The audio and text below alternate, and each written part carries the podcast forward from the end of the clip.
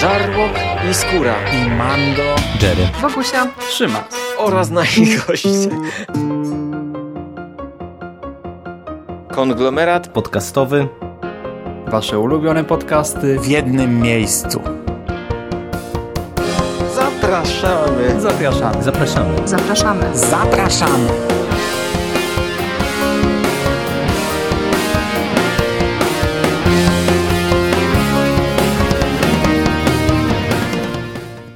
Witamy w konglomeracie podcastowym, czyli na platformie, która zbiera wszystkie Wasze ulubione podcasty w jednym miejscu. Ja nazywam się Michał Rakowicz, czyli Jerry. Jest dzisiaj ze mną Hubert Spandowski, czyli Mando. Witam Cię, Mando. Witam Ciebie bardzo serdecznie, Jerry. I spotkaliśmy się dziś, aby e, zakończyć trylogię, koniec i początek, e, czyli bierzemy na warsztat tom trzeci, e, Kres Imperium. Powieść, która okazała się ostatnią powieścią wydaną przez Uroboros w 2017 roku. Mówiło się na etapie planów, że mieliśmy jeszcze otrzymać w grudniu kolejny tytuł który nie był jakoś tam jeszcze doprecyzowany. Były podejrzenia, że to pewnie będzie Battlefront tak pod grę. No ale okazało się ostatecznie, że Kres Imperium przesunął się z września na listopad, jeżeli ja dobrze pamiętam. No i mhm. jest to ostatni tytuł, który pojawił się w księgarniach krótko przed ostatnim Jedi. A powieść ta w oryginale ukazała się w lutym 2017 roku. My e, te dwa pierwsze tomy oczywiście dla Was e, omówiliśmy. Dług życia w sumie chyba całkiem niedawno, bo jeżeli ja dobrze pamiętam, to gdzieś tam późnym latem. E, tak jak pamiętacie zapewne, ten pierwszy tom podobał nam się w miarę, drugi tom nam się raczej nie podobał. No i w sumie zasiadaliśmy chyba z obawami do tego trzeciego tomu. Jak tam u ciebie, Mando, było? Tak, z obawami. No, po drugim tomie miałem dość duże obawy, przy czym to mogło też wpłynąć na fakt, że ja ten trzeci tom oceniam najbardziej nijako. E, tak jak pierwszy był ok, drugi był nie ok, był raczej bardzo zły, tak trzeci jest dla mnie taką po prostu książką, przez którą przepłynąłem. Nie mam jakichś większych zastrzeżeń. Nie, nie sądzę, żebyśmy tutaj przez półtorej godziny, tak jak przy długu życia, czepiali się kolejnych rozwiązań fabularnych, bo, bo ja po prostu nie mam się tutaj do, do zbyt wielu rzeczy do przyczepienia. Ja mam w sumie dosyć podobne odczucia, ale to jest e, kwestia tego, e, wydaje mi się też, że e, Kres Imperium ma dosyć taką klasyczną formułę. My żeśmy narzekali na dług życia bardzo, dlatego że to była książka książka nadzwyczaj chaotyczna. A y, tutaj ta powieść, czyli Kres Imperium, pomimo tego, że ona wydaje się poszatkowana na bardzo dużą ilość wątków, y, to mimo wszystko jest na tyle spójnie prowadzona, że tutaj tego chaosu nie czuć. No zresztą nie może być inaczej, skoro tak naprawdę fabularnie no mamy takie klasyczne domykanie wszystkich wątków. Ci, którzy mm, czytali Dług Życia, pamiętają, że tam rozstawaliśmy się z naszymi bohaterami w ten sposób, że mm, Rea Sloan wraz z byłym mężem naszej głównej bohaterki, czyli Nory, wyruszyła na e, poszukiwanie e, Raxa. E, z drugiej strony cała nasza ekipa, no, głównie z Norą na czele, jest owładnięta obsesją, żeby Re Sloan złapać. No i taki jest punkt wyjścia do tej powieści, czyli z jednej strony zaczynamy śledzić e, poczynania Sloan, która e, szybko trafia na Jaku, gdzie cała, całe niedobitki imperium pod wodzą Raxa e, się usytuowały. Z drugiej strony właśnie cała nasza znana z wcześniejszych tomów ekipa ściga Sloan, też na skutek określonych wydarzeń trafia na Jaku, gdzie się okazuje nagle, że właśnie wpada na całe imperium i od tego momentu mm, e, nasz, nasza ekipa się dzieli na takie pomniejsze grupki. Mamy z jednej strony e, wydarzenia śledzone z perspektywy Sloan i męża Nory, z drugiej strony z perspektywy Nory oraz e, tej łowczyni nagród Jazz Emari, no i z, pozostał, z perspektywy pozostałej części ekipy, czyli Sinjira Rata Velusa i młodego Snapa Wexleya. E, I można powiedzieć, że to już jest właśnie od tego momentu tak klasycznie prowadzone trzytorowo e, i wiemy, że to wszystko gdzieś w wielkim finale będzie musiało się spotkać, a ten wielki finał e, jest w sumie zaskakujący i niezaskakujący, no bo przecież tak naprawdę to, że Imperium upada na Jaku, no to jest y, już teasowane w komiksach, w książkach i w całym nowym kanonie od dosyć dawna i tak naprawdę no, tej bitwy na Jaku finałowej to żeśmy się spodziewali od dosyć długiego czasu.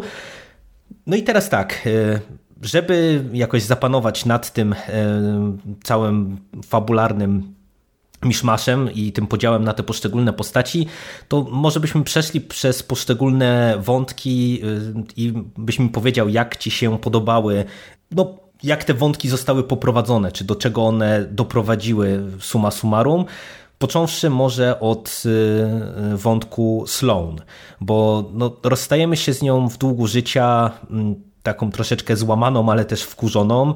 Y, no i czy, czy tutaj ta Sloan, którą widzimy w kresie Imperium do ciebie jakoś tam trafiała? Czy te jej poczynania w ogóle były dla ciebie interesujące, czy, czy nie, niespecjalnie? Jak to widzisz? Hmm, dla mnie to było ok, bo to jest główna, jedna z głównych postaci książki i postać, która już tam gdzieś tam przewija się przez e, ten nowy kanon.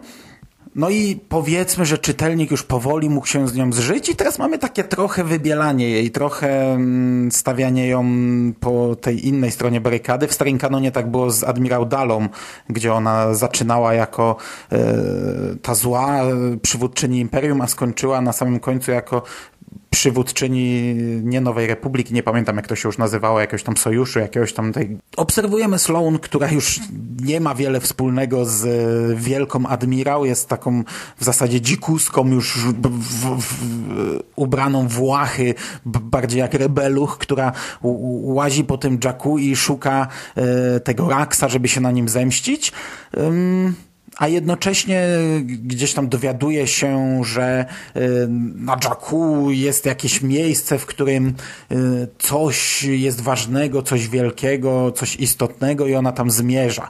I widzimy jej perypetie tak naprawdę na tym poziomie niższym, y, czyli poznajemy różne frakcje działające na, na tym piaszczystym złomowisku. Poznajemy chatyjkę Nimę, nazwa, która była wspominana w filmie, tylko że tam była wioska Nima, która została nazwana właśnie po, e, po tej tutaj przywódczyni e, takiego kultu, sekty, takich dziwnych wyznawców, którzy kaleczą się, to są ludzie pojmani i doprowadzeni do takiego stanu, że sami siebie okaleczają, malują swoje ciała i walczą, służą e, tej chatyjce. No i ostatecznie to się oczywiście zazębia i z Raxem, i z Norą Wexley. I sama końcówka, e, konfrontacja pomiędzy Norą a Sloan też według mnie przebiegła jakoś tam satysfakcjonująco na tyle, na ile może mnie Chuck y, usatysfakcjonować. No, to prawda. To jeżeli tutaj już mówisz o tej właśnie finałowej konfrontacji, to y, Nora i Jas Emari. Y, bo ten wątek wydaje mi się był taki dla mnie najbardziej dyskusyjny z, chyba ze wszystkich tych trzech. Naj, najwięcej uwag będę miał do wątku Sinjira, o tym za chwilę, ale, ale ten był najbardziej dyskusyjny, bo on się y, przeokrutnie, idiotycznie rozpoczyna, kiedy mamy sytuację, że cała nasza ekipa barwna wpada na to imperium na Jacku i ni z tego nizowego Nora postanawia się po prostu katapultować y, tak, żeby no, ruszyć było, samotnie na planetę absurdalnie. To było arcykretyńskie. No, dokładnie. I, A to i niestety tutaj... napędzało całą książkę, dlatego ja już na początku takiego trochę no. facepalma no. zaliczyłem, bo to było tak głupie, a jeszcze chwilę wcześniej nam sugerują, że ona jest taką matką roku, że ona tutaj nie pozwala y, Snapowi brać udziału w akcjach, że ona nagle odkryła w sobie tę opiekę, to macierzyństwo, a za chwilę, gdy wpadają na Jakui, okazuje się, że tam jest pff, całe pełno imperium, statki na statkach, myśliwca na myśliwcach, to y, gdy oni szykują się do ucieczki, ona biegnie i wskakuje w kapsułę i wystrzeliwuje się na planetę, bo muszę znaleźć Sloan i ją zabić. Tak kretyjski i tak absurdalny po prostu motyw, że, że, że ręce opadają. No i w tym wątku w sumie jest później też sporo takich czy chyba najwięcej właśnie w całej powieści, we wszystkich tych e, poszczególnych e, fragmentach tej układanki, najwięcej takich e, no, zbiegów okoliczności, których ja nie lubię, takich wiesz, typowych fabularnych wytrychów, gdzie tam w którymś momencie Nora jest pojmana i widzimy droida, który ją ratuje w też taki sposób, powiedziałbym, bardzo no, mocno no. dyskusyjny i tam takich elementów moment, niestety jest, jest pojmana, dużo. Moment, jak ona jest pojmana już jest głupi, no bo ona już w tym momencie momencie już nawet sama bohaterka sobie chyba uświadamia, że co ja robię? No, no, głupia ja jestem, czy co? No weź, no chcesz kogoś znaleźć i skaczesz na planetę i idziesz go szukać. No. Wpadasz no, więcej, no. siedzisz w więzieniu i, i w zasadzie po, po zawodach. No to, to, to, to, to, to, to się kupy nie trzyma w ogóle na, na, na żadnym momencie. A w momencie, gdy ją ratuje pan Bones, to też jest zagrane tak, że o Jezu, że, że pożal się Boże. I tam mamy jeden z nielicznych, znaczy kurczę, żeby to nie zabrzmiało źle, że ja Wendiga wychwalam, ale tam mamy taki jeden z motywów, który też załamujemy ręce, bo tak jak przy długu życia ja miałem całą listę beznadziejnych osiągnięć literackich autora i tutaj punktowałem, gdzie on co, jak, jak, jak, jak bez sensu napisał niektóre rzeczy. E, chodzi mi tu o warsztat jego, nie? Tak mhm, tutaj, tak, tak, tu, tak. tu okej, okay, tu było w miarę okej okay. i chyba tylko właśnie w tym momencie, jak Czmychomyszka składa pana Bonesa, e, to był taki, taki moment, gdzie po prostu załamywałem ręce, no, no wyżyny, szczyty pisarstwa Chucka Wendiga. Czmychomyszka, jak to czmychomyszki mają w zwyczaju, czmycha. tup, tup, tup, tup. tak, tak, tak. Te dźwiękonaśladownictwo Ale właśnie w tym tomie tego nie ma tak za dużo, dlatego ja też, dlatego powiedziałem na początku, że przez ten tom w miarę gładko mi się przechodziło, bo takie po prostu rzeczy mnie aż tak nie wybijały. No i tak jak, e, tak jak wspominam, z mojej perspektywy ten wątek jest chyba takim najbardziej dyskusyjnym właśnie przez e, sporą ilość idiotycznych rozwiązań fabularnych, to w sumie dwie rzeczy, które mi się jakoś tam podobały, to e, raz sam finał właśnie, czyli ta finałowa konfrontacja z, ze Sloan, która jest dla mnie ok i dwa w tym wątku, ale też y, to jest y, w sumie taki wspólny mianownik wszystkich y, tych rzeczy, które się dzieją na Jacku, to podobało mi się, jak samo Jacku jest przedstawione, że to jest taka planeta, wiesz, taka zdziczała zupełnie, że to jest takie mhm. coś, co ja nie wiem, czy aż tak było gdzieś pokazane e, w Gwiezdnych Wojnach, że mamy do czynienia z taką e, planetą takich dzikusów, ale która też powoduje takie trochę zezwierzęcenie tych wszystkich naszych postaci, że przez to, że tam jest ten e, upał, to gorąco, to napięcie potęgowane tym, że no wiemy wszyscy i po jednej i po drugiej stronie, że zaraz dojdzie do konfrontacji, to widzimy, że tam żyje się ciężko, że to jest taka planeta naprawdę niebezpieczna, nieprzyjemna i, i, i tak dalej, tak dalej i widzimy, że, że to też oddziałuje na te postaci i to akurat wydaje mi się, że to całkiem fajnie grało i to z perspektywy sportretowania Jacku jako planety no, która jest istotna w tym uniwersum w tej chwili, bardzo istotna, no to to mi akurat całkiem nieźle grało. No, zgadzam się. No i jak jesteśmy na Jacku, y, to może przejdźmy w tej chwili do wątku Raxa i do planu awaryjnego Imperatora.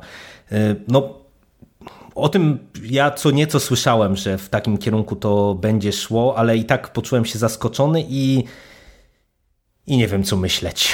Może ty mi powiesz, co ja powinienem myśleć nadzieję, o tym wątku. Powiesz. Miałem nadzieję, że ty mi powiesz, bo ja już miesiąc temu to chyba przeczytałem i powoli zlewa mi się w ogóle ta końcówka, cała, ten, ten, ten cały chaos końcowy, do czego to miało dążyć, ten cały plan Imperatora dziwaczny, e, który został zapoczątkowany w poprzednim tomie, gdzie Sheev Palpatine wziął małego Raxa z, z Jakku i, i wychowywał go na swój plan awaryjny. No i ten cały plan jest dość głupi jak dla mnie i dość dziwny. Y, I kurczę, no on się zaczyna wiązać z innymi książkami i ja mam trochę obawy, jak to tam dalej będzie, no bo to no to jest teraz dość ważny motyw będzie w Gwiezdnych Wojnach, który nas pewnie podprowadzi pod filmy, wytłumaczy nam skąd się to wszystko wzięło, a to już w tym momencie możemy połączyć z ostatnim rozdziałem Utraconych Gwiazd, gdzie też mieliśmy scenę, gdzie tam bohaterowie przenieśli się po bitwie e, o Jacku gdzie indziej, tylko wtedy nie wiedzieliśmy dokładnie gdzie. A teraz e, mhm. wiemy, że to jest zaplanowane, kurczę, tam nie wiem, 40-30 lat temu przez Palpatina jako mm, plan awaryjny w razie upadku jego, w razie jakiejś jego śmierci i ja do końca nie jestem przekonany, że to jest dobra droga, żeby teraz wypełniać te 30 lat w taki sposób pomiędzy mm, no, epizodem szóstym a siódmym, ale no, jeśli się za to weźmie jakiś dobry, lepszy pisarz niż w tym przypadku, to może, może, no już teraz klamka zapadła, już teraz to sobie nie mam co gadać. Yy, czym czy mi się podoba ta droga, czy nie. No to czy nie, no akurat to mogę powiedzieć, nie, że tak chyba mi się podobać to nie będzie, ale zobaczymy, no zobaczymy.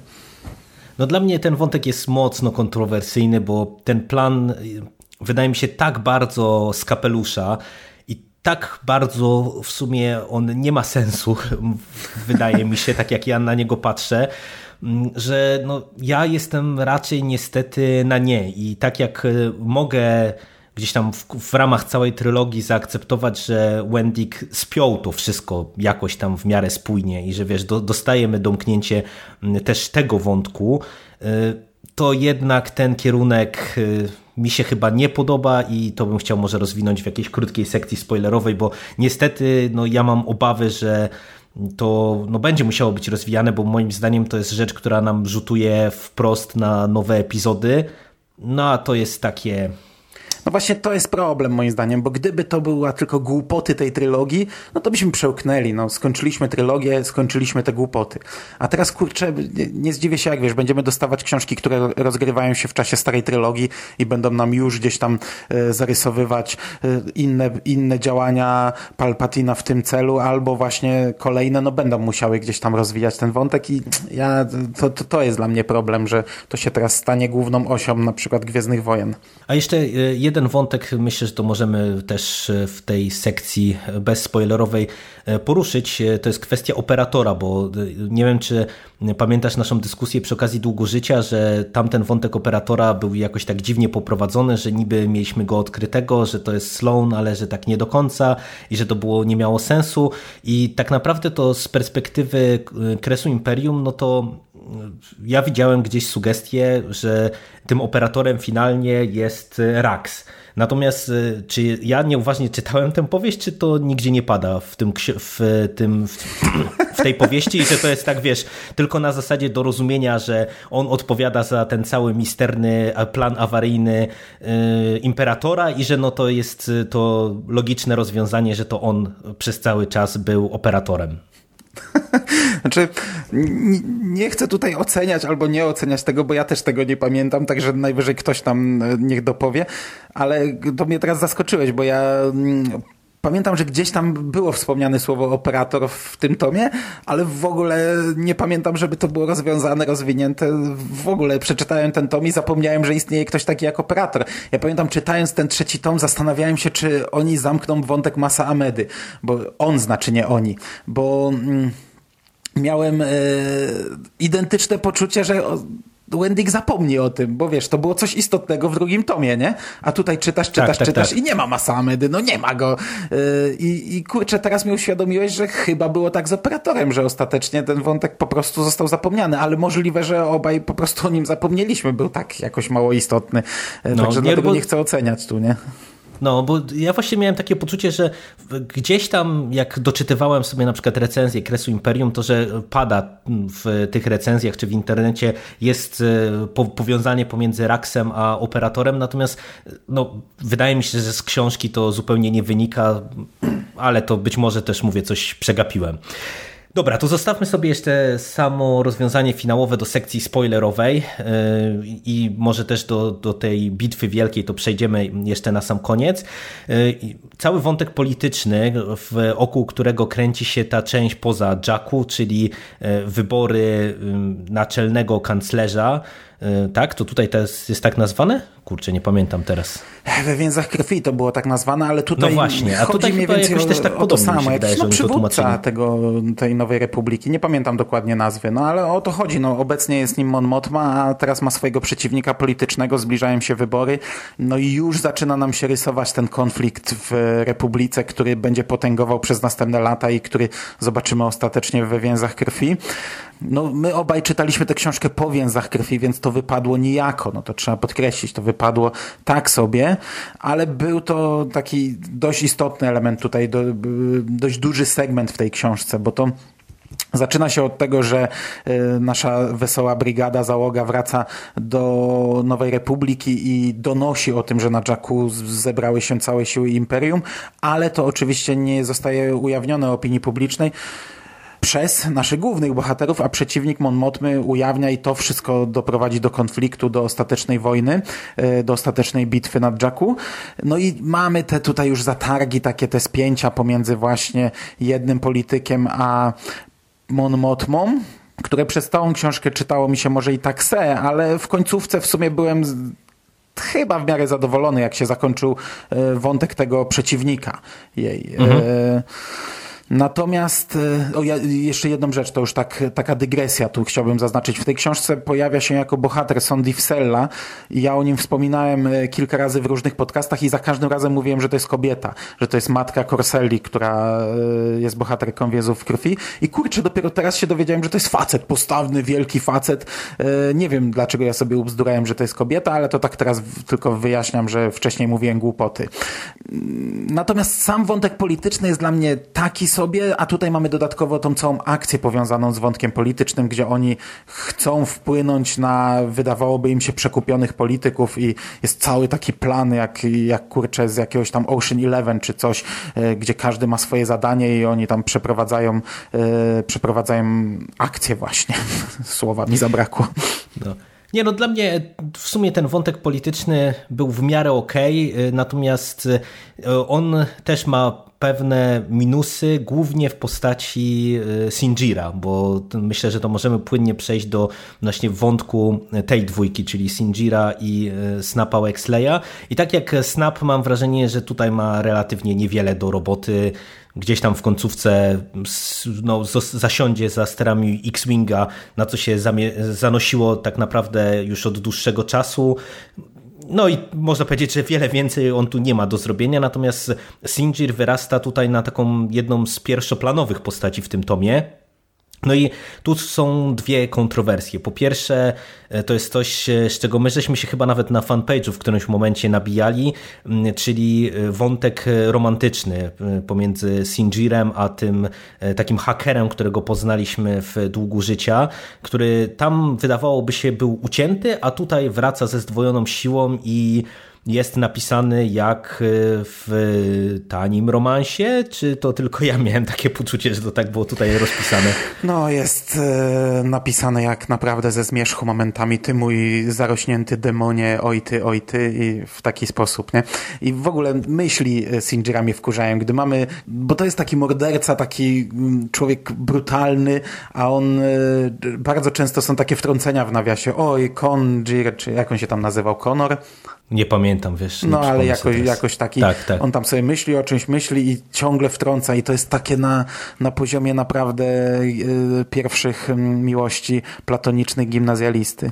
No i to jest jeden z tych y, problematycznych elementów, bo tego jest po prostu za dużo, nie? Gdybyśmy to otrzymali raz, to byłoby pewnie ok, ale tutaj tego jest zdecydowanie za dużo, przy czym no to jest niestety znowu ta nieumiejętność... No właśnie, ja tu, ja tu literacko miałem problem, nie z samym wątkiem homoseksualnym, seksualnym, bo to już wiedziałem, że to będzie i wiedziałem, że to będzie nie najlepiej napisane, ale właśnie to, jak to jest napisane, no kurczę, on, on nie umie pisać relacji międzyludzkich, ten człowiek i mam wrażenie, że tutaj Anka Hickert, nie wiem, czy nie dorzuciła od siebie, to czy nie, że nie dorzuciła do siebie, ale takie dosłowne tłumaczenie, bo kurczę, w Polsce nie mówi się, wiesz, najdroższy, najdroższa, mój drogi, w Polsce tak nie mówimy, w angielskim może mówimy jakoś tam my darling, czy my dear, nie? U nas jak mhm. mówisz do żony jakoś to prędzej powiesz kochania albo coś takiego, a tutaj jak e, oni e, rozważają czy iść na wojnę i do siebie mówią pójdę wszędzie tam, gdzie ty mój najdroższy, nie? no to to się To się tak źle czyta, nie?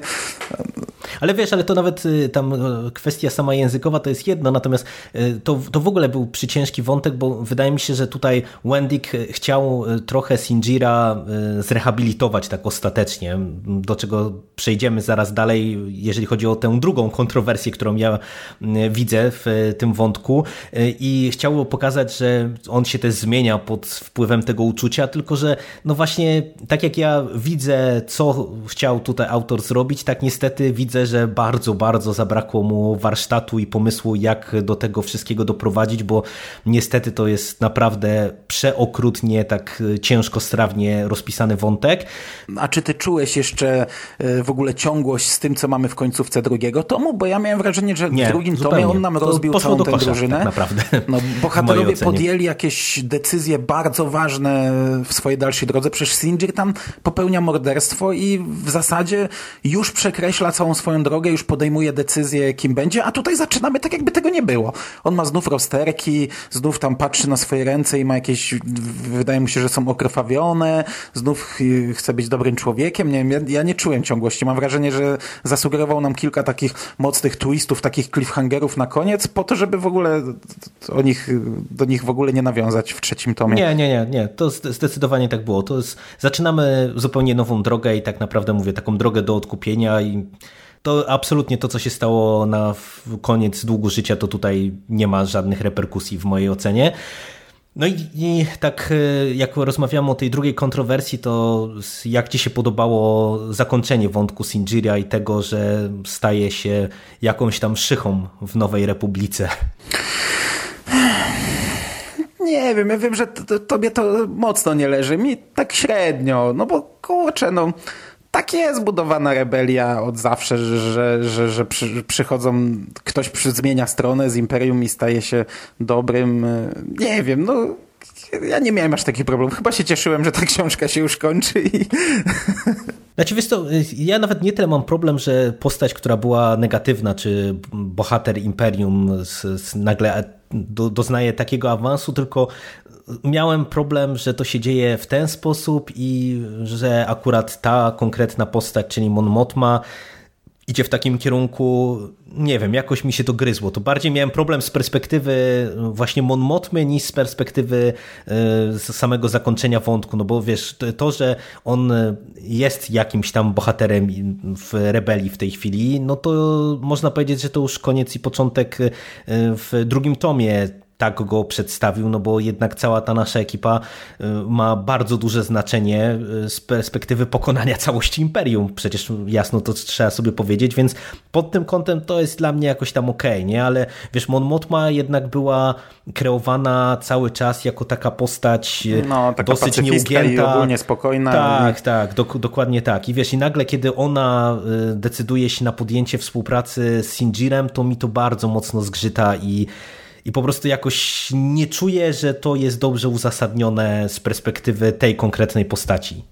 No to masz rację, no bo co innego być bohaterem rebelii w swojej roli i spełniać swoje zadania, a co innego nagle ze swojej roli zostać nie wiadomo dlaczego wciągniętym do zupełnie innej roli, stać się politykiem i, i jakimś przedstawicielem, doradcą, negocjatorem, gdzie do tej pory było się zakapiorem, e, który torturuje i, i, i morduje i wyciąga informacje siłą. No, no to, to, to, to No. faktycznie dziwne.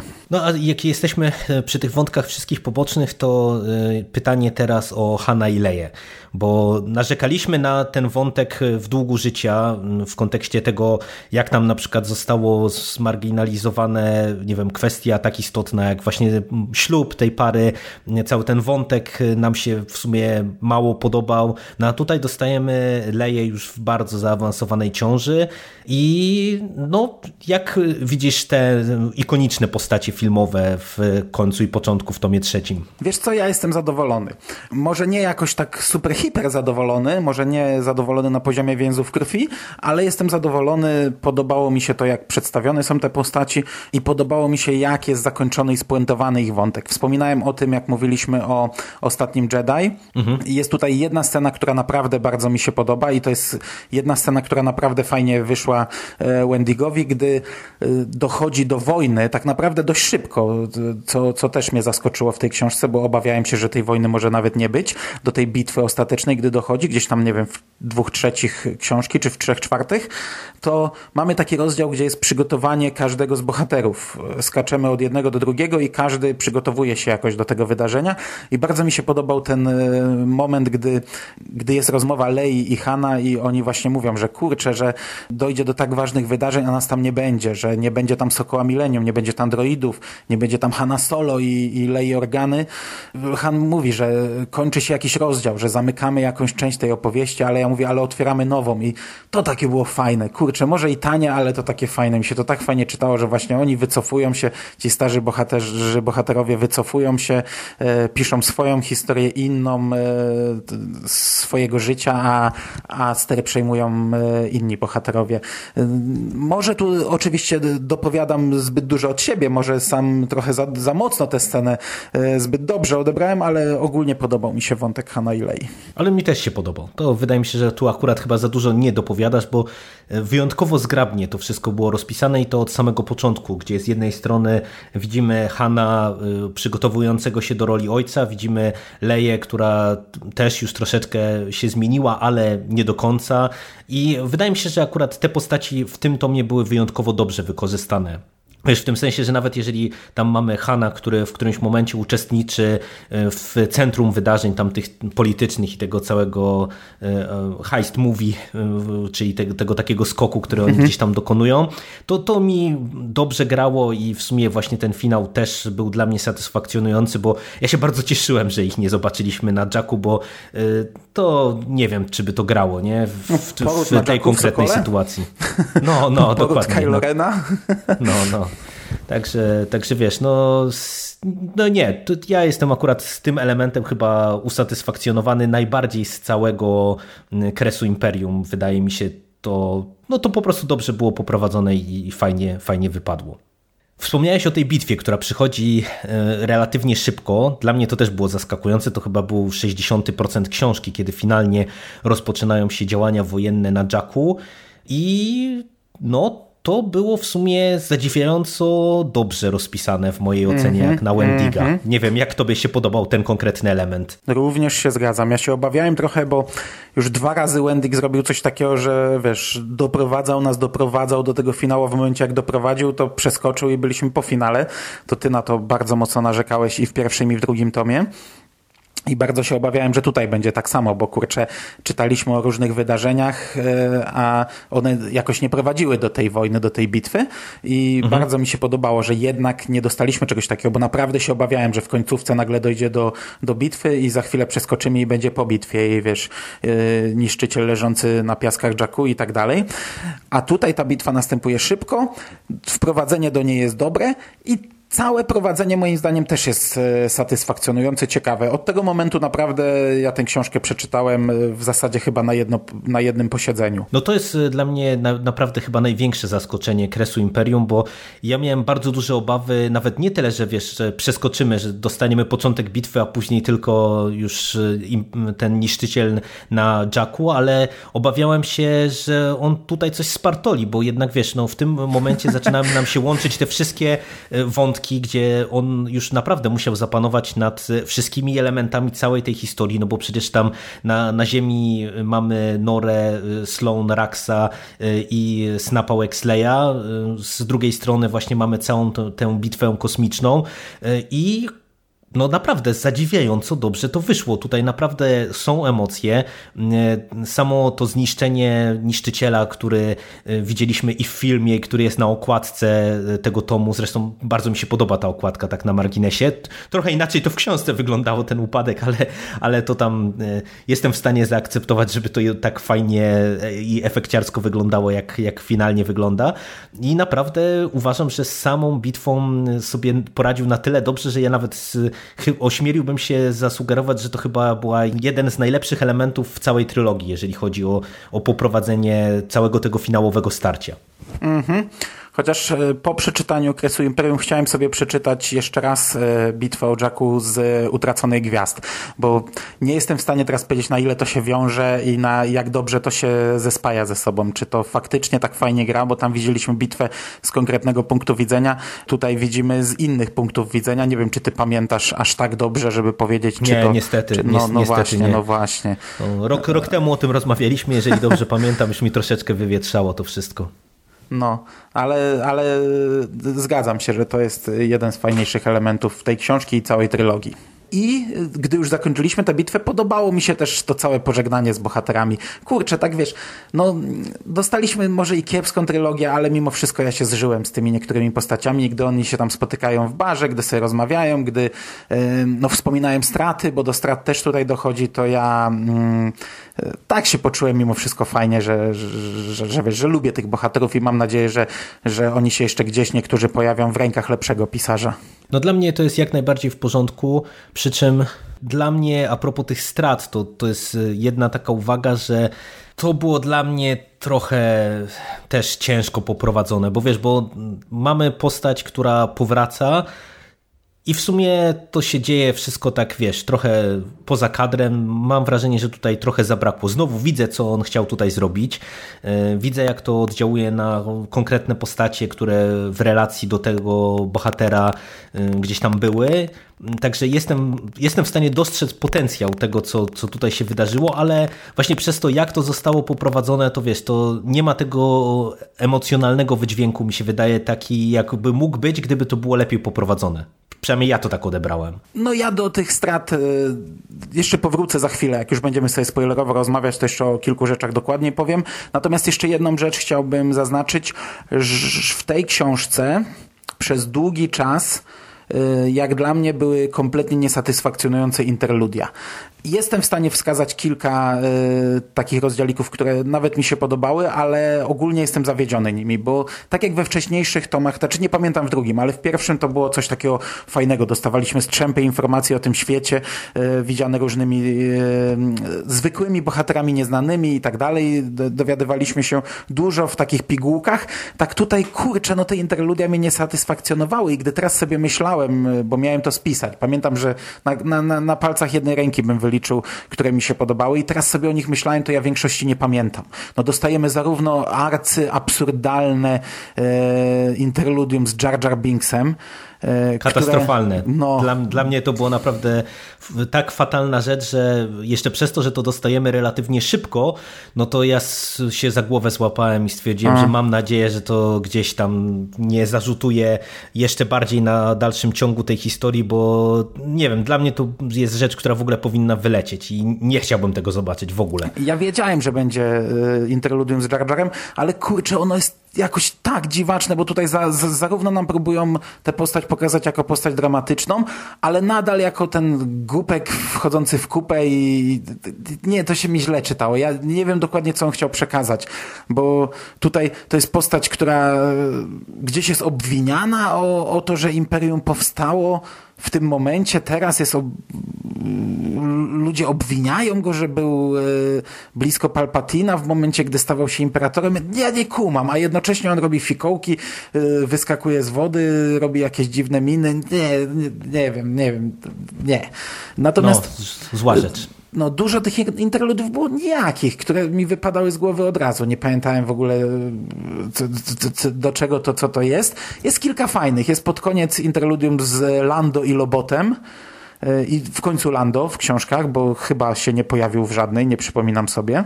Także już się cieszyłem, a tu jeszcze mamy takie, te, te, te, tak w pigułce zarysowane, co robi Lando w tym momencie, więc fajnie, podobało mi się. Jest jedno interludium z kryształami Kyber, które jest e, dużym nawiązaniem i to za to chociażby ok. Było e, interludium z akolitami ciemnej strony, tutaj e, duży plus, bo to jest taki wątek, który był prowadzony od pierwszego tomu, gdzieś tam na boku i dostaliśmy takie, takie tutaj mocne interludium, fajna rzecz. E, no i podobało mi się, że w Interludium chociaż, bo to chyba było w Interludium, e, dostaliśmy jakieś tam zakończenie tego wątku Masa Amedy, które jednocześnie się powiązało z tymi dzieciakami z, e, żyjącymi w kanałach pod Korusant. A to nawet chyba finalnie było w głównej osi powieści, tak mi się wydaje. Tak, mhm. tak, aha, no dobra. No to tu mogłem pomylić. Natomiast uważam, że powinno być chociaż jedno interludium z Lukiem. Nie wiem dlaczego, kurczę, tego Luka się tak omija, bo w, w książkach po szóstce w ogóle nie ma Luka. On cały czas jest wspominany, że już tutaj jest gdzieś tam na wygnaniu, już gdzieś sobie poszedł, odszedł, wyszedł, nie ma go e, jeździ po świecie. Dokładnie to samo jest w Więzach Krwi. Nie wiem, mam wrażenie, że przez te 30 lat my nie dostaniemy Luka w ogóle. Nie wiem. No nie wiem, trochę dziwne akurat jest to, wydaje mi się, z perspektywy tego, co wiemy po nowych epizodach, no bo uzasadnienia, dlaczego Luke y, tak bezpośrednio, wiesz, po Endorze i, i po tym wszystkim y, nagle właśnie znowu znika, no jest takie mocno naciągane, nie? Znaczy on tam jeździ po tych wszystkich świątyniach, no szuka y, informacji o Jedi i możliwe, że to dlatego, że ta książka wyszła jeszcze przed epizodem. Może teraz, gdy już filmy zakończyły historię Luka, to teraz nagle y, książki się na ten wątek. Może to miała być taka tajemnica. Nie ruszać tego wątku, póki nie zostanie zakończony w filmach. No zobaczymy, nie? Tak no samo ze Snowkiem może tak. będzie, więc, e, więc to zobaczymy, co nam przyniesie przyszłość. Okej. Okay. No, czyli podsumowując, y, tak bez spoilerów, y, jeszcze zanim przejdziemy właśnie do, do krótkiej strefy, kiedy już będziemy dyskutować spoilerowo, y, jak oceniasz to zwieńczenie trylogii, koniec i początek? tak jak powiedziałem na początku, średnio. Znaczy, jestem zadowolony, że nie, nie spartolił tego całkowicie. Dużo rozwiązań jest moim zdaniem kontrowersyjnych. Są rzeczy, które mi się podobały. Całą książkę przeczytałem bezproblemowo, bezboleśnie i całkiem szybko w porównaniu do drugiego tomu. Natomiast tak jak ogólnie cieszę się w miarę z tego zakończenia, ono jakoś tam mnie usatysfakcjonowało, tak cała trylogia według mnie nadal uważam, że jest e, spartoloną rzeczą i na chwilę obecną jedna z najważniejszych historii w nowym kanonie książkowym i jedyna tak naprawdę na razie trylogia, jedyna dłuższa seria książkowa e, jest na razie słaba. No. No, co tu ukrywać? Ja też wyżej oceniam Kres Imperium niż Dług Życia, no ale to nie była wielka sztuka. I e, tak jak całościowo mi się ten tom czytało nieźle, to ja mam największy problem z reperkusjami na przyszłość, ale to mówię, to zaraz jeszcze bym chciał rozwinąć. E, całościowo ten tom ok, Cieszyłem się przede wszystkim, że wiele elementów takie, które naprawdę miałem duże obawy, że zostaną źle poprowadzone i spartolone, to jakoś udało mu się wyjść obronną ręką. Większość wątków jest w miarę ok. Nawet jeżeli są jakieś tam problemy, to mimo wszystko jestem w stanie to kupić. Także całościowo też uważam, że no niestety i to jeszcze raz tylko bym chciał na, na zakończenie swojego podsumowania podkreślić, to nie była dobra decyzja ze strony włodarzy tej sekcji książkowej, żeby e, tak ważną historię dać tak e, słabemu pisarzowi jak Chuck Wedding e, do, do ręki, no bo myślę, że tutaj naprawdę jest mimo wszystko nawet jeżeli byśmy mieli otrzymać identyczną fabularnie historię, to jednak zostało tutaj wiele rzeczy no, spartolonych i, i można było to zrobić lepiej, można to było zrobić ciekawiej i, i, i gdyby lepszy pisarz za tym stał, to, to myślę, że mm, wielu problemów dałoby się uniknąć, no ale tego się nigdy nie dowiemy, pewnie niestety. Zgadzam się. No i co? I w tym momencie krótko do strefy spoilerowej.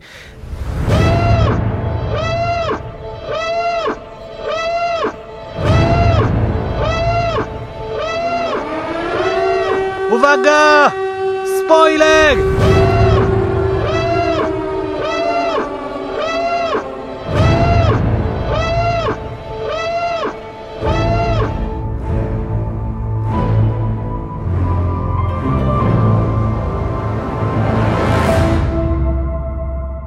I może zacznijmy od tych strat, bo ginie John Barrel, który no, Ginie w sumie kilka osób, tak, no, ale tak, między tak, innymi tak. John Barrel. Od niego zacznijmy, bo do niego już nawiązywałeś mhm. na początku, znaczy tak, jakiś czas temu.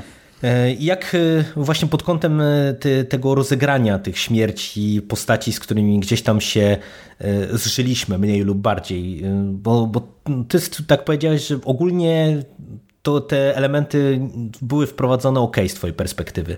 Ja nie miałem takiego problemu jak ty.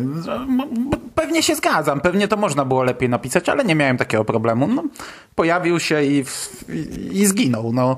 I nawet nie widzieliśmy tego, jak zginął. Dowiadujemy się o tym e, po czasie, oczami e, jazz, e, to jak to na nią wpływa. Ja, ja nie mam z tym problemu. To, to ten element akurat dla mnie był ok.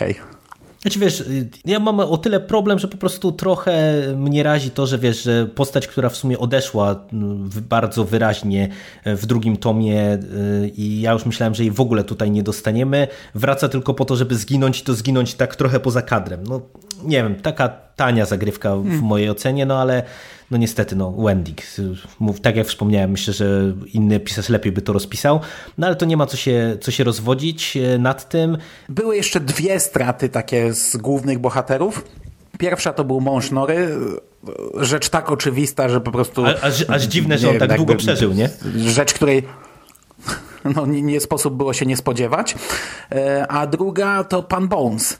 I tutaj ja trochę jestem zaskoczony i na chwilę obecną e, mi się to gryzie trochę z komiksami pod Amerona, ale pewnie to zostanie jakoś uzupełnione. Albo może Snap sobie odtworzy gdzieś tam po prostu na pendrive'ie ten całe, całe oprogramowanie Pana Bonesa, żeby potem móc w to wgrać. No na chwilę obecną jakąś taką lukę tutaj widzę. A faktycznie, to widzisz, ja nawet zdążyłem zapomnieć, że Bones e, źle skończył w tym tomie. No myślałem, że on tam znajdzie jakąś część jego, jakiś procesor chociaż albo coś i po prostu go sobie weźmie, no nie, no tu nie jest ma. wyraźnie, akurat, akurat pod tym kątem jest wyraźnie wzmiankowane, nie znalazł, nie? Czyli, no nie wiem, faktycznie, to robi nam się lekka luka. To, to mi zupełnie uciekło, przyznam się szczerze. Natomiast zanim przejdziemy do arcyplanu Palpatina, to powiem, że... Mm, Wendig mnie jedną rzeczą zaskoczył, e, śmiercią, teoretycznie śmiercią Mon Motmy. To było zagranie takie, wiecie, pokazali nam śmierć, a potem kilka rozdziałów później wyjaśnili, że nie, jednak nie umarła, ale ja się dałem zaskoczyć, bo kurczę, Mon Motmy nie ma w nowym kanonie. I nie wiem dlaczego nie mam. Ja miałem w notatkach, pamiętam, przy więzach Herfito zapisane, gdzie jest Mon Motma, ale tego wątku nie poruszyłem, bo jakoś tak płynnie przepływaliśmy przez całą opowieść, że nawet nie było kiedy e, do tego nawiązać. No ale Mon Motmy nie było ani we Więzach Krwi w ogóle, nie ma jej tam, ani w nowych epizodach. Czyli ona na chwilę obecną w kanonie nie istnieje, nie wiadomo co się z nią stało. I ja byłem autentycznie zaskoczony, kurczę, mówię, taką postać zabili w tak nędznej trylogii. Yy, wiesz, no, dałem się temu kupić, że, że faktycznie ktoś na to wyraził zgodę, bo, bo, bo teraz e, niby chcą bardziej, żeby te, te książki były bardziej... Mm, miały większy wpływ na, na, na filmy, żeby to było bardziej zazębione i już tak naprawdę w jednej książce mieliśmy jedną taką ważną śmierć. Mm, dlatego w pierwszej chwili dałem się zaskoczyć, ale ostatecznie okazało się to takim zwykłym, typowym zagraniem. Mnie aż tak bardzo to nie zaskoczyło, ale to wynika z mojego nieogarnięcia, które ostatnio udowadniam na każdym kroku, bo ja byłem święcie przekonany, że Mon Mothma gdzieś tam się pojawia w więzach krwi. Teraz faktycznie, jak o, o tym zacząłeś mówić, to nie jestem sobie w stanie przypomnieć, żeby ona tam była, więc y, to, to zakładam, że to po prostu ja sobie coś tam znowu dopowiedziałem i, i przez to, wiesz, jakoś mniej na mnie podziałała ta scena, ale, ale faktycznie, jeżeli y, tak ktoś dobrze pamiętał w język krwi, że, że Mon Mothmy nie ma w nowym kanonie, to faktycznie mogło być to też takie, wiesz, zaskakujące i kopiące czytelnika. No i na sam koniec musimy przejść do tego wielkiego planu Palpatina y, i tego, można powiedzieć, awaryjnego rozwiązania na wypadek niepowodzenia w Imperium. No powiedz, jak ci się podobał cały ten misterny plan, ta misterna intryga Imperatora? No tak jak powiedziałem na początku, nie podobało mi się to za bardzo. Szczególnie skala, na jaką to się zapewne rozrośnie. No bo mm, i w, w zasadzie o, o jakości tego planu świadczy też fakt, że ja po ile jestem? kilka tygodni po lekturze e, no, rozmywa mi się on całkowicie e, i, i, i nie wiem, czy on był tak prosty i to, co ja zapamiętałem, było ta, ta, tak proste, to było faktycznie w książce, czy ja czegoś, coś mi już tam wywiało z głowy. Ogólnie chodziło o to, że imperator chciał tak jakby zrobić reset, skasować imperium i rebelię. Yy, bodajże padło tam takie stwierdzenie, że jeśli imperator zginął, to imperium nie jest godne, by być imperium, skoro nie mogło utrzymać przy życiu swojego imperatora i dlatego trzeba je tam zresetować, no i udać się do innej galaktyki. No i to też widzimy w tej książce, e, gdzie niedobitki z Jakku udają się do innej galaktyki. Tam już e, jest e, część mm, tych innych niedobitków z Imperium. To wiąże się z książką Utracone Gwiazdy, gdzie też na końcu bohaterowie, którzy przeżyli bitwę o Jakku, gdzieś się udali, przy czym wtedy nie było wyjaśnione gdzie, po co i jak. No teraz to wiemy. No i, i, i to jest takie sobie jak na rozbudowę, jak na zapełnianie teraz tej 30-letniej luki w Gwiezdnych Wojnach. No tym bardziej, że ja odniosłem takie wrażenie, że to jest plan y, po pierwsze dość niedorzeczny, no bo nawet zakładając, że imperator chciałby faktycznie zrobić jakiś taki reset, to jakby sposób wykonania i wiesz, sam pomysł na całą tę wielką intrygę jest w mojej ocenie wysoce absurdalny i oparty na tak e, nieprawdopodobnych e, w gruncie rzeczy założeniach i tak idiotycznych założeniach i na takiej ilości zbiegów okoliczności, które by musiały doprowadzić do, no, do tego głównego celu, czyli do zniszczenia jednocześnie niedobitków Imperium i, i rebelii czy Nowej Republiki, że no ja tego nie jestem w stanie kupić, a no, pod tym kątem to już się słabo sprawdza, a niestety ta ucieczka do tej jakiejś innej galaktyki, no to mi się to w ogóle nie podoba, bo no, jakby można powiedzieć, że mamy w tym momencie, chociażby ze względu na obecność Haxa, w tej grupie, która jest wysłana jako ta ostatnia, czyli tej całej dzieciarni właśnie pod dowództwem e, Haxa, no to, to mamy bezpośrednie powiązanie z e, nowym porządkiem, no i w tym momencie można powiedzieć, że na tym etapie e, no nie jest specjalnie przesadnym założeniem czy jakimś nadmiernym domniemywaniem intencji autorów, że mamy pokazane, że tak naprawdę właśnie te niedobitki Imperium y, zamieniły się suma summarum w najwyższy porządek.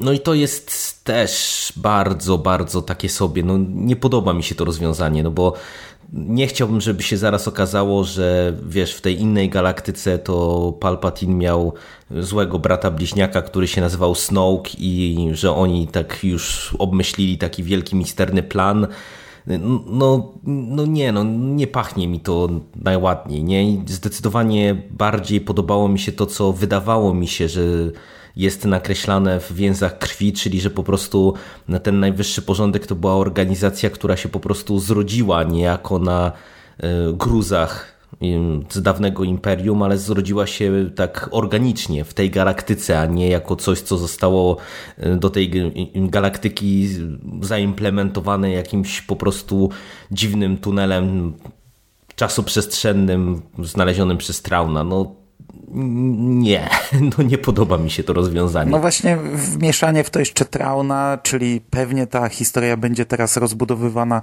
zarówno w przód, jak i w tył, czyli pewnie teraz, o ile nie w tej książce, no pewnie nie w tej książce Traun, mm, pewnie dopiero w jakichś kolejnych książkach, no ale w sumie o Traunie będzie najprawdopodobniej też trylogia, bo już wiadomo, że drugi tom powstanie i pewnie na tym y, Zan nie skończy i teraz y, tam pewnie ten cały tunel czasoprzestrzenny zostanie też wrzucony.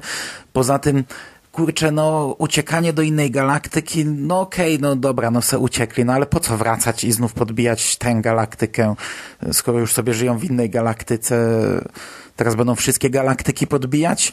Dawno, dawno temu w odległych galaktykach? No nie, no to, to wiesz, to sensu nie ma naprawdę, no. E, no, sam, e, samo wprowadzenie haksa mi się podobało, bo to już jest takie, takie pierwsze zarysowanie właśnie tego, na czym się opiera ten e, nowy porządek z filmu, czyli to są te dzikusy, dzieci zabrane z Jakku i kolejne dzieci porywane i tutaj już e, jest taki początek drogi Haksa, gdzie on e, już musi sobie jakoś radzić jako przywódca. I, i, i to mi pasuje do, do tego takiego bardzo przerysowanego Haksa, którego widzimy w filmach, bo po ostatnim Jedi ja y, nie wiedziałem, jak oceniać tę rolę, bo ona momentami naprawdę aż kuriozalna była, ta, ta tak przerysowana, mhm. ale właśnie dzieciak wychowany w takich warunkach, no pewnie wyrósłby właśnie na, na, na, tak dziwną postać. Y, natomiast cała reszta, no to na chwilę obecną nie bardzo. No i, i właśnie najbardziej boli to, że to nie jest zamknięte tutaj, tylko to jest tak ważny element budowania świata. No, ja mam właśnie największy z tym problem, zresztą co też we wcześniejszej części podcastu zaznaczyłem, że wiesz, że właśnie samo domknięcie tej trylogii, no to jeszcze byłbym w stanie zaakceptować, ale niestety te potencjalne reperkusje na cały nowy kanon i na dalszą rozbudowę, no moim zdaniem to niezbyt dobrze wróży, bo naprawdę to będzie wymagało teraz sporo ekwilibrystyki, wydaje mi się, ze strony autorów czy scenarzystów, żeby to sensownie poukładać i żeby to się nie zrobiła jakaś taka no, dziwaczna rzecz, no bo tutaj naprawdę patrząc z perspektywy też tego, że właśnie nadal nie wiemy nic o Snowku, e, cały czas e, te elementy, które były gdzieś nam tam sygnalizowane w innych powieściach, jak chociażby właśnie w Więzach Krwi, no to wskazywały raczej na takie, wiesz, to tu i teraz, nie? czyli elementy z galaktyki, e, którą dobrze znamy, jako te elementy, które doprowadziły do powstania najwyższego porządku. No i teraz, jak e, będziemy mieli rozbudowę o jakąś inną galaktykę, no, no nie wiem, czy to, czy to ma prawo się udać, no ale no to zobaczymy. Myślę, że czas pokaże, bo ja myślę, że to w tej chwili to też nie ma innego wyjścia, jak y, iść w kierunku dalszej rozbudowy i zapełniania tej luki, no bo jeżeli już się powiedziało A, no to trzeba teraz powiedzieć B, no tym bardziej, że no, wiemy, co się stało ze Snowkiem w ostatnim Jedi, no i w tej chwili to myślę, że jeżeli oni zostawią, mówię tutaj już o całym sztabie Disneya odpowiedzialnym za nowy kanon, jeżeli zostawią to w ten sposób, czyli tak naprawdę no, nie dowiemy się nic więcej o tej postaci właśnie poprzez rozszerzone uniwersum, no to myślę, że wielu fanów może być naprawdę zawiedzionych tym, co dostali, więc no, zakładam, że będzie jakieś rozwinięcie Snowka, będzie w to wmieszany Traun, y, no i to nie wiem, dziwaczna rzecz. Nie, no, nie no, ja mam nadzieję, że to będzie szybko, bo teraz właśnie ostatni Jedi y, pozamiatał, wiele wątków pozamykał i już nie trzeba tego trzymać w tajemnicy, także myślę, że teraz, teraz właśnie to powinno być rozwijane w e, rozszerzonym uniwersum. No zobaczymy, co nam przyniesie przyszłość, ale jakbym miał obstawiać, to na 90% bym obstawiał, że tak będzie. Natomiast sama inna galaktyka w starym kanonie też była wykorzystana. No ja, ja teraz czytam nową erę Jedi, w końcu się za to zabrałem i to też też jest seria, bardzo długa seria o inwazji rasy spoza naszej galaktyki, e, z innej galaktyki, no ale to jest co innego. Inwazja jakichś istot z innej galaktyki, a e, imperium uciekające do innej galaktyki po to, żeby tam się odbudować i wrócić do naszej galaktyki. To trochę, trochę inna bajka.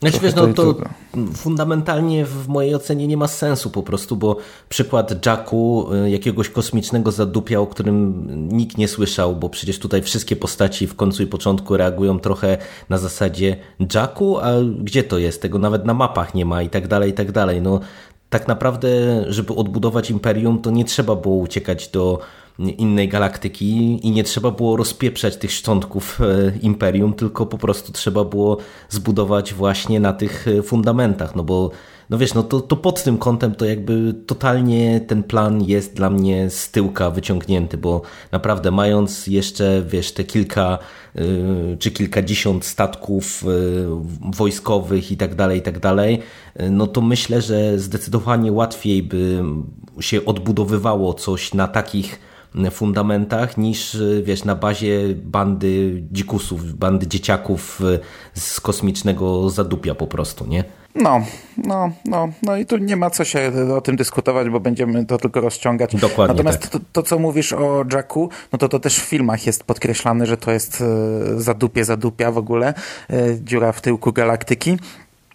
Natomiast tutaj, to powinienem o tym wcześniej powiedzieć, jedna scena mi się nie podobała, gdy oni na samym początku lecą na Jacku, e, wchodzą w nadprzestrzeń, I to, co mnie najbardziej wkurza w tym nowym kanonie, czyli y, loty trwające 5 sekund, tutaj on dokładnie trwa kilka minut, pomimo, że oni lecą gdzieś na kompletne zadupie, o którym nikt nie słyszał, bo tu jest cała scena w rozdziale, gdzie y, oni czują, jak wchodzą y, w tą nadprzestrzeń i jest ciągłość, tam jest dyskusja, kłótnia Snapa z matką i jest wyjście z nadprzestrzeni pod koniec tej kłótni, a ta kłótnia mhm. trwa, nie wiem, ze trzy strony może, czyli tutaj to już dokładnie widać, że, że to nie jest tak jak w filmach, że po prostu nam pokazują tylko pięciosekundowy skok, a równie dobrze on może trwać godzinę. Nie, tutaj on trwał z, ze dwie minuty maksymalnie podróż na, na, na zadupie galaktyki. No tak, to jest, jeżeli ja dobrze pamiętam, to, to już narzekałeś na to we wcześniejszych też podcastach, że niestety akurat pod tym kątem to trochę w nowym kanonie pojechano,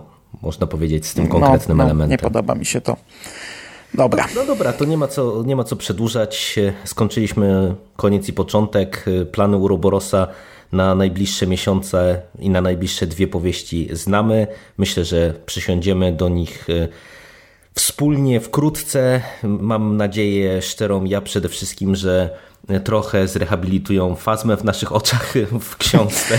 No ja w to już trochę nie wierzę. Akurat no Battlefronta czekam, bo pierwszy Battlefront był bardzo dobry. No tutaj to nie będzie w ogóle powiązane ani fabularnie pewnie, ani, ani w ogóle nie będzie powiązane. No to inna, inna autorka o zupełnie czym innym książka, e, ale ja liczę, że to będzie dobra książka. Natomiast Fazma, bardzo się obawiam tej książki i nie liczę już na nic dobrego. Nie wydaje mi się, żeby coś dobrego zrobiono, ale no to tym łatwiej będzie mnie zaskoczyć, jeśli, jeśli się jednak uda zrobić z tego coś, coś fajnego. No właśnie, no filmy postawiły poprzeczkę dosyć nisko niestety, także, także nie powinno być problemu, żeby poziom nam wzrósł, jeżeli chodzi o tę konkretną postać. No to nic, to dziękuję Ci bardzo za dzisiejszą rozmowę. Dziękuję Ci również. Miejmy nadzieję, że to ostatnia trylogia Chucka Wendiga e, i może też ostatnia książka w tym uniwersum. Tak, tak. No, ja bym się też nie, nie pogniewał, jeżeli byśmy na przykład e, więcej e, Claudii Gray mieli, w której moc jest silna niż Chucka Wendiga. Trzymajmy za to kciuki. To dziękujemy słuchaczom i do usłyszenia. Cześć. Cześć.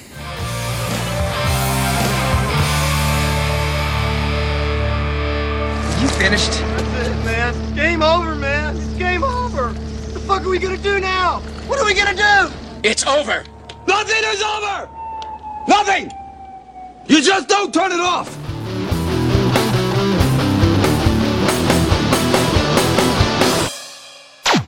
I przecież ja jem, nie? Tak na marginesie, ale jak Spokojnie. będę mówił, to, to nie będę jadł.